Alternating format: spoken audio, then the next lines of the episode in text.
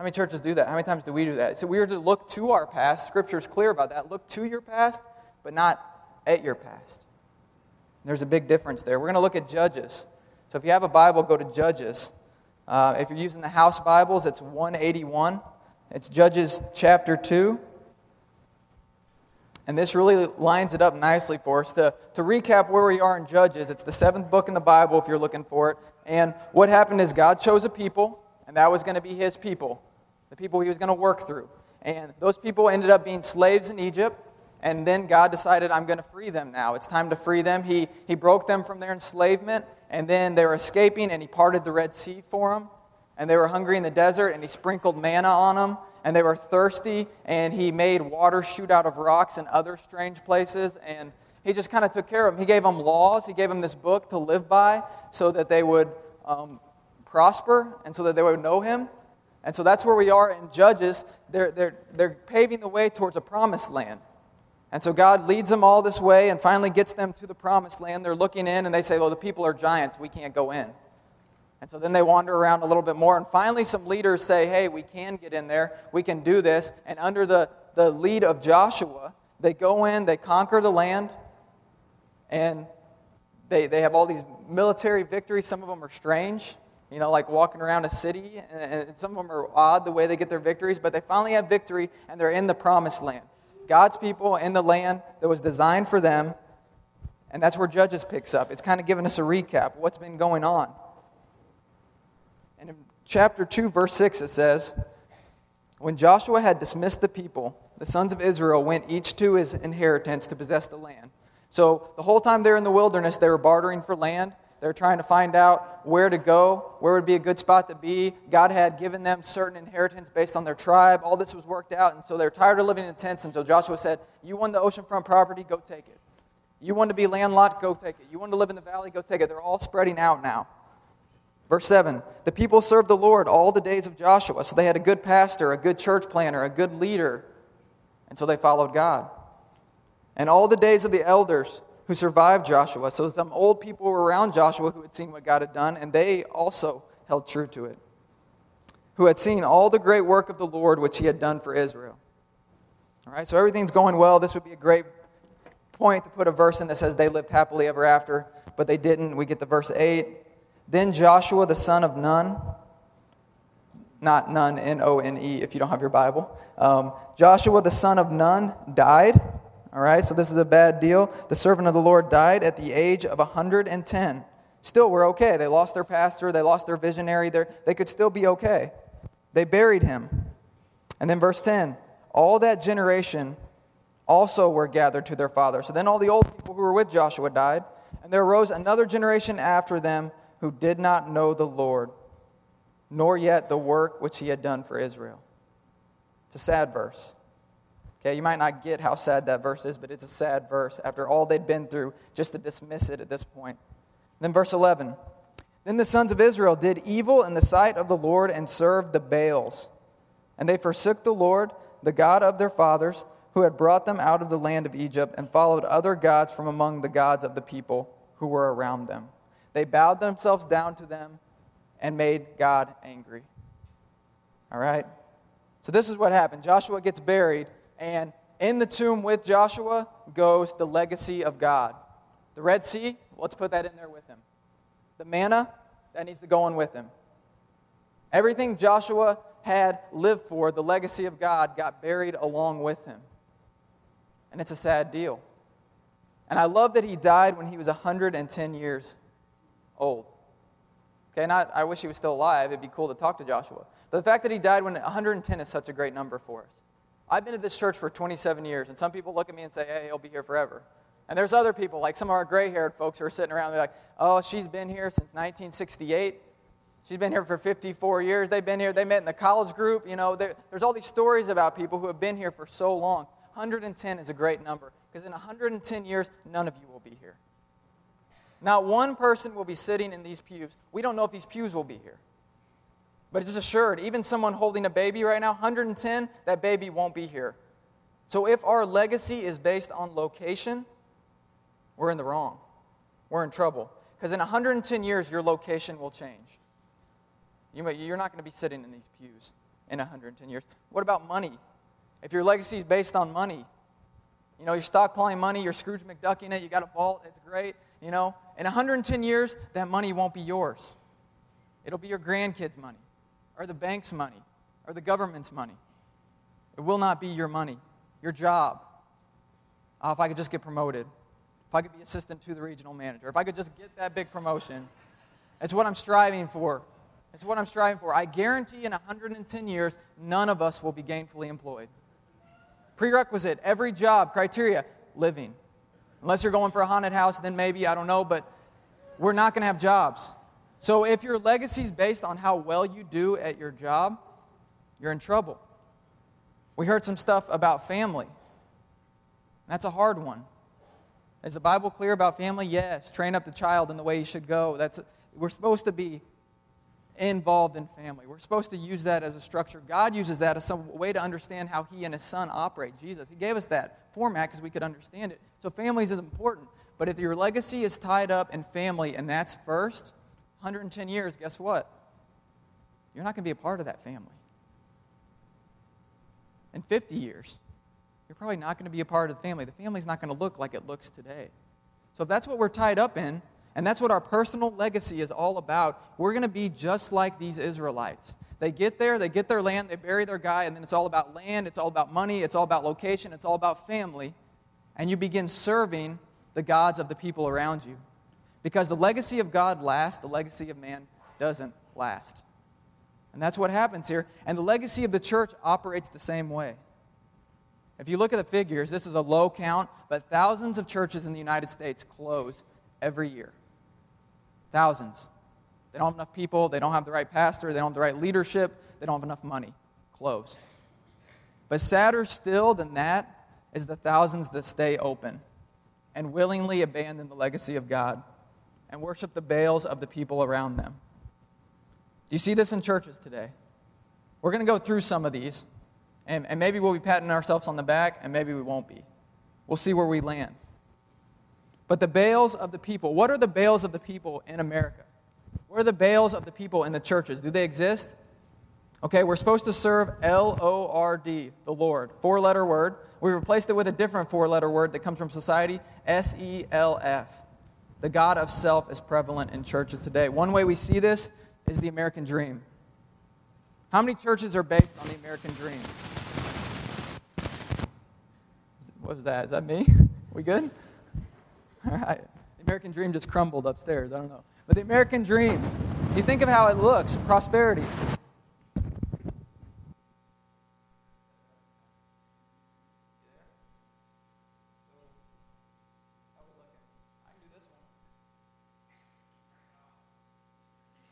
It's uh, It was on mute. Does that make a difference? Is that what that means? All right, do we need a recap? Are we good? You guys could have said something earlier. My goodness. we're like 12 minutes in, and everyone's like, oh, just being nice. Don't be polite to me. I haven't earned it. Let's just get rid of this one. All right. Thanks, James. Stand up guy. And now we're rolling. All right. Don't pay attention to this. All right. American Dream. That's where we are. All right. American Dream. We see this in churches. It's all about pray hard enough, you get rich. It's all about money. That's where the legacy is. It's all about getting yours. You watch X Factor, you watch uh, American Idol. Love those shows. I think they're fun. But every interview, if you watch it, of the people who make it are just soaked in what? I dreamed this. I wanted it worse than anyone else. I wanted it so bad, and look, I got it. You can too. What do we tell our kids? I remember in my first algebra classroom, there were posters all over the wall, and they all said, Shoot for the moon, you land among the stars. Let no one get in your way. Don't let anyone get in the way of your dream. Go get yours. Someone gets your way, trample over them. Sad part is, it's a lie. Okay? And I got nothing against, you know, trying to do good at your job and trying to succeed. I think God wants successful people to be following him, but you know, I could take 10 years and quit my job and abandon my family and abandon my responsibility and do vocal lessons every day, eight hours a day, and just pour myself into it and dream it and want it. Who doesn't want to be famous? Who doesn't want to be rich? And at my audition for X Factor, they laughed me off the stage because I can't carry a tune. It's not true. It's just what we want to hear. And churches are doing it. It's all about prosperity. We need to wake up from the American dream and live in the waking reality of God and the church. And we see this with money. A lot of churches are doing really well. They're not doing any kingdom legacy stuff, but they're making money. They're building mansions. And building stuff's great. God can work through building stuff. That's a beautiful thing. But from getting rich, I mean, that's, that's not the way it operates. Because if you look at this book, if you've read this book called the Bible, it's like the best selling book ever. But what does it do? It sits on coffee tables. It's not best selling because people read it. It's best selling because it's big enough. Of Mice and Men isn't a good paperweight, so you got to get the Bible. It's bigger. Sit down your coffee table. What do they do at hotels? Every hotel's got a Bible. They stuff it in the drawer. Because if you walked into your room and that was opened up to an offensive chapter, no one's staying at your Holiday Inn anymore. Tuck that thing away. The thing about this is it's radical and it's offensive and it doesn't sell. Yeah, any of you guys study marketing? Marketing students right? This is not a book you can market. What does this book do throughout? It says there are two groups of people, so instantly it's not inclusive. There's two groups of people. You got the righteous and you have the unrighteous. All right? And it says the righteous is a small group. Few find the narrow gate. It's a narrow path. Not many are on this path. And so you don't want to sell to those people. There's only like eight of them. We're going to sell to the big masses. And what does it say about the masses? It says, You're evil. You're wicked. You're unruly you're destined for hell.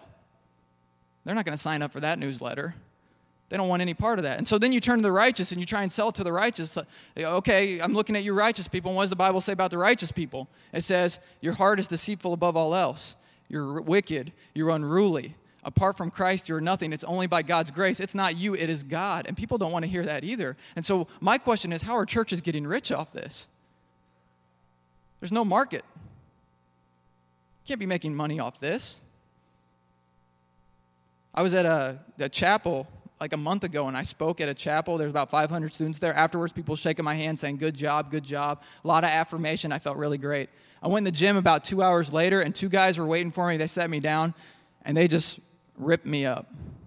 So they didn't like what I said. They said I was pitting religions against each other, that I was saying God's the only way, and that they have friends who are better than any Christians they know. So how can I say that? And just really letting me have it. And when you pour your heart into something and then you hear all this negative feedback, it was kind of hurtful. And so I talked with them, we dialogued. I remember leaving, and as I walked out the door, I realized that was my most affirming moment. Because if you preach the truth of this, if you talk about this and it's full counsel, and you don't offend somebody, you're not holding true to the message. It's offensive, it's radical. We also see this self in our churches because it's dripped down from society. I'll, give an example. I'm going to get married, hopefully, um, in like 82 days, actually.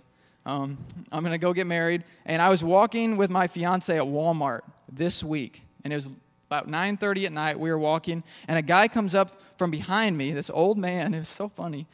He says, that's a smart guy I see in front of me. I said, me? I've never been called smart in public, so I wanted him to say it again. And I said, uh, Why is that? He said, Because you found a lady you like and you're holding on to her. I said, Well, I must be real smart because I put a ring on her finger. And he starts laughing and gets in his truck, and I thought I dropped a great joke. I'm laughing. We're good friends. All right. And I, I, I take my fiance, I let her in the car, and she gets in the car. And then I walk around the front of the car, and the guy had pulled his truck and was blocking our car in. And he goes, Hey, come here a second. And I was like, Oh, good, he's a murderer. That's really what I thought. I didn't want to look weak in front of her because this was an old man, but I was like, this is not good. I don't know what's going to happen. So, like, delicately approach his truck, like getting ready to run, or I don't know where we would have gone. We were pinned in at that point. He said, Son, and he called me son, which I was pleased with. He said, Son, let me tell you two things. I said, Okay. He said, First, what did he say first? I got to get this right. oh, yeah, I, I want to get it right because the second one's the, the kicker. But he said, First, uh, I want to give you all the marital advice you're ever going to need. I said, Well, this is good. I just came to Walmart for some milk. All right, marital advice. and he said, uh, Two words, all you need to know. Don't listen to anyone who says all you need to know. He goes, Yes, dear. And I was like, right, that's good. I'll take that. And then he said, uh, Now, second, I want to give you a riddle. I said, A riddle? what are you, a wizard? who tells riddles nowadays? Like, if I get it right, do I get a special power? Like, who is this guy? And uh, he goes, Here's the riddle. And I said, Okay, give it to me. He said, What's the difference between a wife and a girlfriend? And I look him dead in the eye and I was thinking, man, that's a tough question. I look at society. You guys know what's going on. You know, celebrities are getting divorced after 70 days, and divorce rate is like the highest it's ever been. And a lot of that is because people in my generation don't look at marriage as the sanctity that God set up. They don't look at it as that Christ to the church relationship. People don't understand marriage. And I wanted to look at this guy, and in that moment, I wanted to show him I was different from my generation. I wanted to show him that I valued this, that I was getting married forever. And so that was my answer. I looked him square in the eye, or circular in the eye, because his eyes were round. But I looked at him and I said, The difference is forever. I puffed my chest out and I thought I gave this great answer and that he was going to be like, You're right, son. And we are I don't know. He goes, nah, the difference is about 45 pounds. And he like hits the accelerator and pulls out.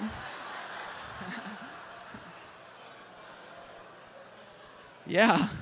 It wasn't a sweet, tender moment I was expecting. But it's true. That's the way society is. And actually, before I was, uh, before I was engaged, I talked to a few people and I said, I'm getting engaged. What do you think? Or I, would go to advice. And multiple people, I think it was two, but it was more than one for sure, said this Have you seen her without makeup on? I'm like, Really? I want to commit to something forever for the rest of my life, and that's your big advice. Before I do it, make sure without makeup on? Like, is it going to be that big a difference? I imagine the honeymoon. We're on the beach and we take a walk on the beach, candlelit dinner, moon, stars, beautiful night, romantic, all that. Wake up in the morning and the sun's rising, birds are chirping, breezes. And I, I look over and I say, honey, and she turns. It's gone from like gizmo to gremlin. There's a monster in my bed. And I run and I dive over the balcony headlong to my death. Like, is it going to be that bad? And I know it's not going to be, but that's the way our society is, right? We're makeup. Put a bunch of makeup on. Plastic surgery, man, you don't like your body, change your body. You can change it. I'm standing up here, I'm shaped like an insect, but with enough creatine, HGH, steroids, anti callus fitness classes, I could be like Arnold next year. I could get big, I could get strong, I can change my body, and you can too. Anyone can. But here's the scary part that has dripped down into our churches. And that's exactly what we do with theology. Let's level with each other right now. Do you like God? I know the Sunday school answer is yes, of course, I love God. And, and loving and liking is different, but I can be honest with a microphone that works here in front of me and, and, and a Bible open in front of me. I read the whole Old Testament last year, and there were parts of that where I'd read it and I'd say, What? There are parts that you read and you're like, How do I explain that? There are parts that don't jive with who I am, so I don't think that that should be how God is. And, and you probably have those things too.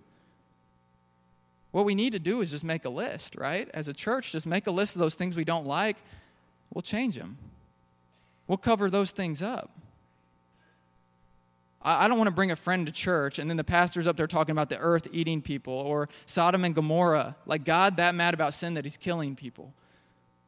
I don't like God's wrath so much, but with just the right amount of makeup, we can turn the frown on God's face over sin into a smiley face. And we can be the love church, and we can chant love, love, love, and we can give out little flyers, and everyone's going to come to that church. We're going to have a full parking lot. We're going to make you feel good. You're going to leave. I mean, we might give you food. We might give you, you know, Valentine's candy. All about love, right? Because we don't like God's wrath. There are other churches doing just the opposite. We don't like God's love, and so they're all about wrath, wrath, wrath. Like, you go outside and they're burning, you don't even know, they're burning like atlases. And you're like, why are you burning that? Well, we ran out of Qurans and Harry Potter, so we're burning the atlases. Like, they're all about hate, hate, hate. And it's, it's like we can make God whatever we want him. What about when you witness to someone? What's the first thing they say to you? Well, you saying, I'm going to hell? And you have to stand there and say, well, if I say yes, I look like a bigot. If I say yes, I look hateful. If I say yes, I look rude, condescending. Wouldn't it be great if we could just say, no, hell's not literal. It's figurative. They're talking about a trash dump in Jerusalem. It's not real, and you can leave anytime you want. It's like second heaven. It's, it's not that bad. It's shameful, but that's what we do. We don't like God. Let's just change him. And what we have is the Baals, right? These false gods. We create these false gods, and in the name of church, in the name of Jesus, in the name of impact, we meet and we do this. It's disgusting. It's like a Mr. Potato Head Baal. You don't like the googly eyes? Put the serious eyes on him. Yeah, two ears. I don't like two ears. I'm more of a one year guy. Van Gogh, one year off, take it off there. There, I got the version of my God I like. I got the one that'll pack a house. I got the one that will have bestsellers. I got the one that'll make money. I got the one that'll make you feel good. And that's the legacy of the church in America today. It's all about packing the seats, it's all about making people feel good, it's all about getting rich. And so it's really easy for us to look and say, well, that's not us, is it? You know, we're going through a church series. We're evaluating our local church. Where do we fit? It's really easy to point a finger and say, they're wrong, they're wrong, they're wrong. Where do we fit? If we go to Revelation 2, last book of the Bible. If you're using one of these Bibles from the church, it's 190 is the page number. Real popular section of Revelation. Revelation's a, a, a, tough book to get through. It's hard to understand, but it says, Blessed is he who reads these words, blessed is he who takes them to heart. It's an important book to read. And there's one section in the book in chapter 2 that is like a grade report for churches. There are seven churches. There's a figurative element to these churches, but there's also a very real element to these churches that is, eh, that is real, that is, that is tangible, and that we can take to heart here. All right? This literal element of these churches. We're going to look at the first church. Let's see how we stack up with this church. All right? So here's the letter. Chapter 2, verse 2. It says, I know your deeds. And already we have to stop. How do we evaluate a local church? By its deeds. And so many churches, this is the first thing they threw out when they were changing their theology is that works is a cuss word. Works is a bad word because you're not saved through works, which is absolutely true. Right? You're saved by faith alone. Okay, it's by grace. That's how you're saved. But then they cut it all out. Once you're saved, the love of Christ should compel you to do good works. You know a tree by what? Its fruit. Faith without works is dead.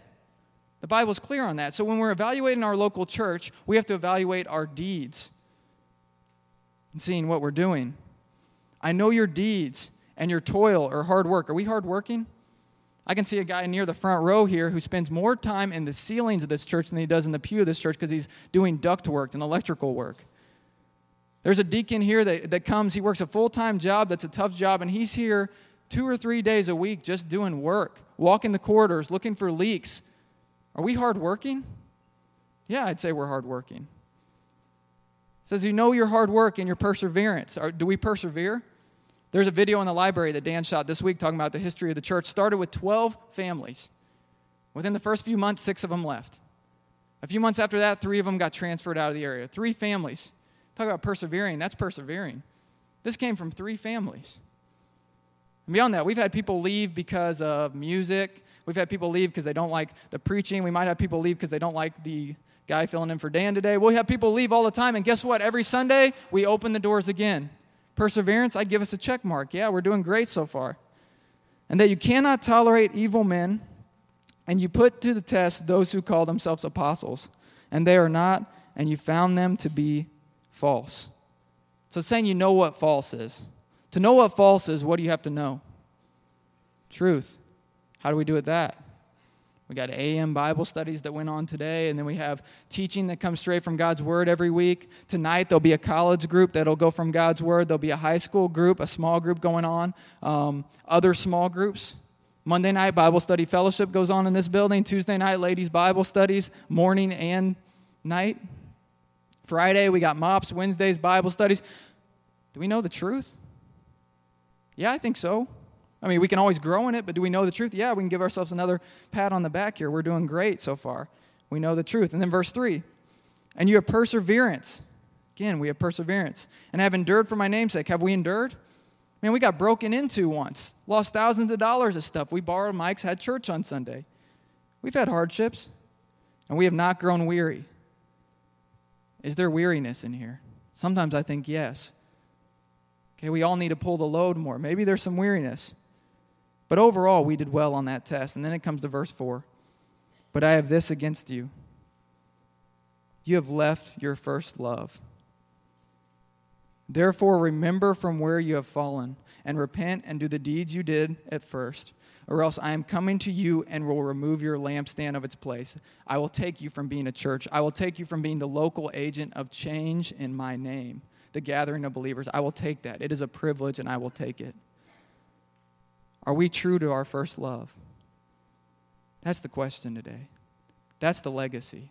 Do we have any new believers in here? Two years. You've been saved under two years. Go ahead and slip your hand up. Okay, I got some hands up. That's great. You can put your hands down. People are thinking, oh, you're going to embarrass them. If you can't raise your hand for Christ in church, we're in trouble anyway. But of those new believers, first of all, the ones who put their hands up, wouldn't it be great if it's double that amount? Triple that amount? It'd be great. But the other thing, if you ask any of those people who slipped their hands up, what was it like?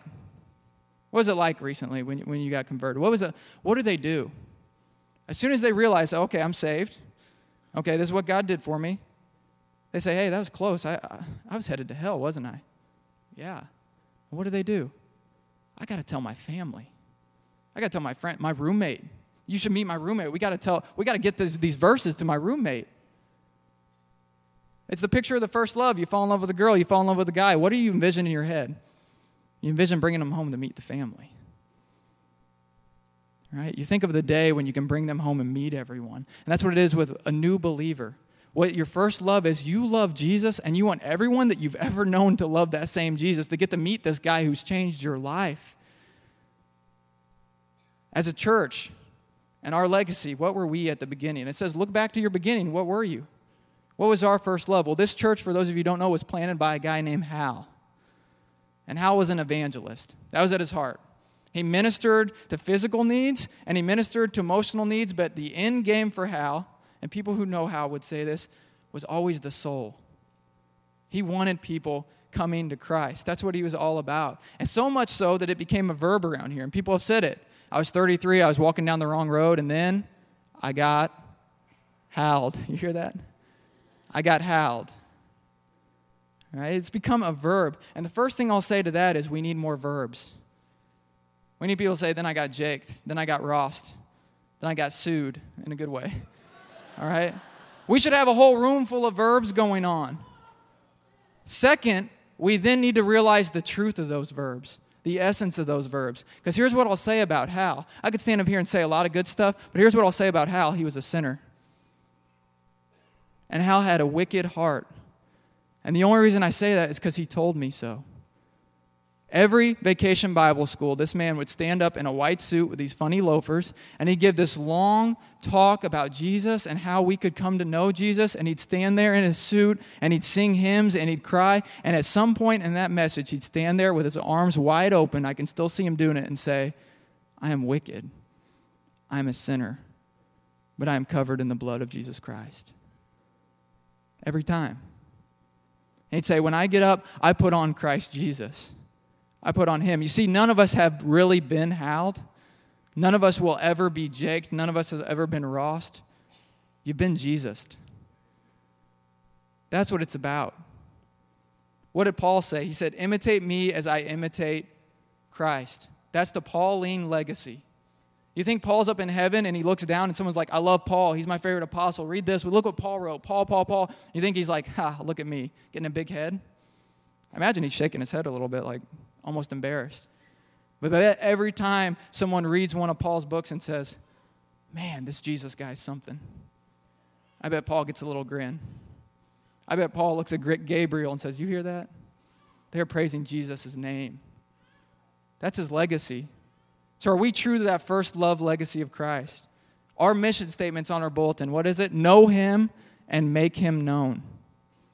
The knowing Him, which we established we're so good at, is the fuel for the legacy that is making Him known. Doctrine is not for church basements. Okay, Paul was the great explainer of doctrine.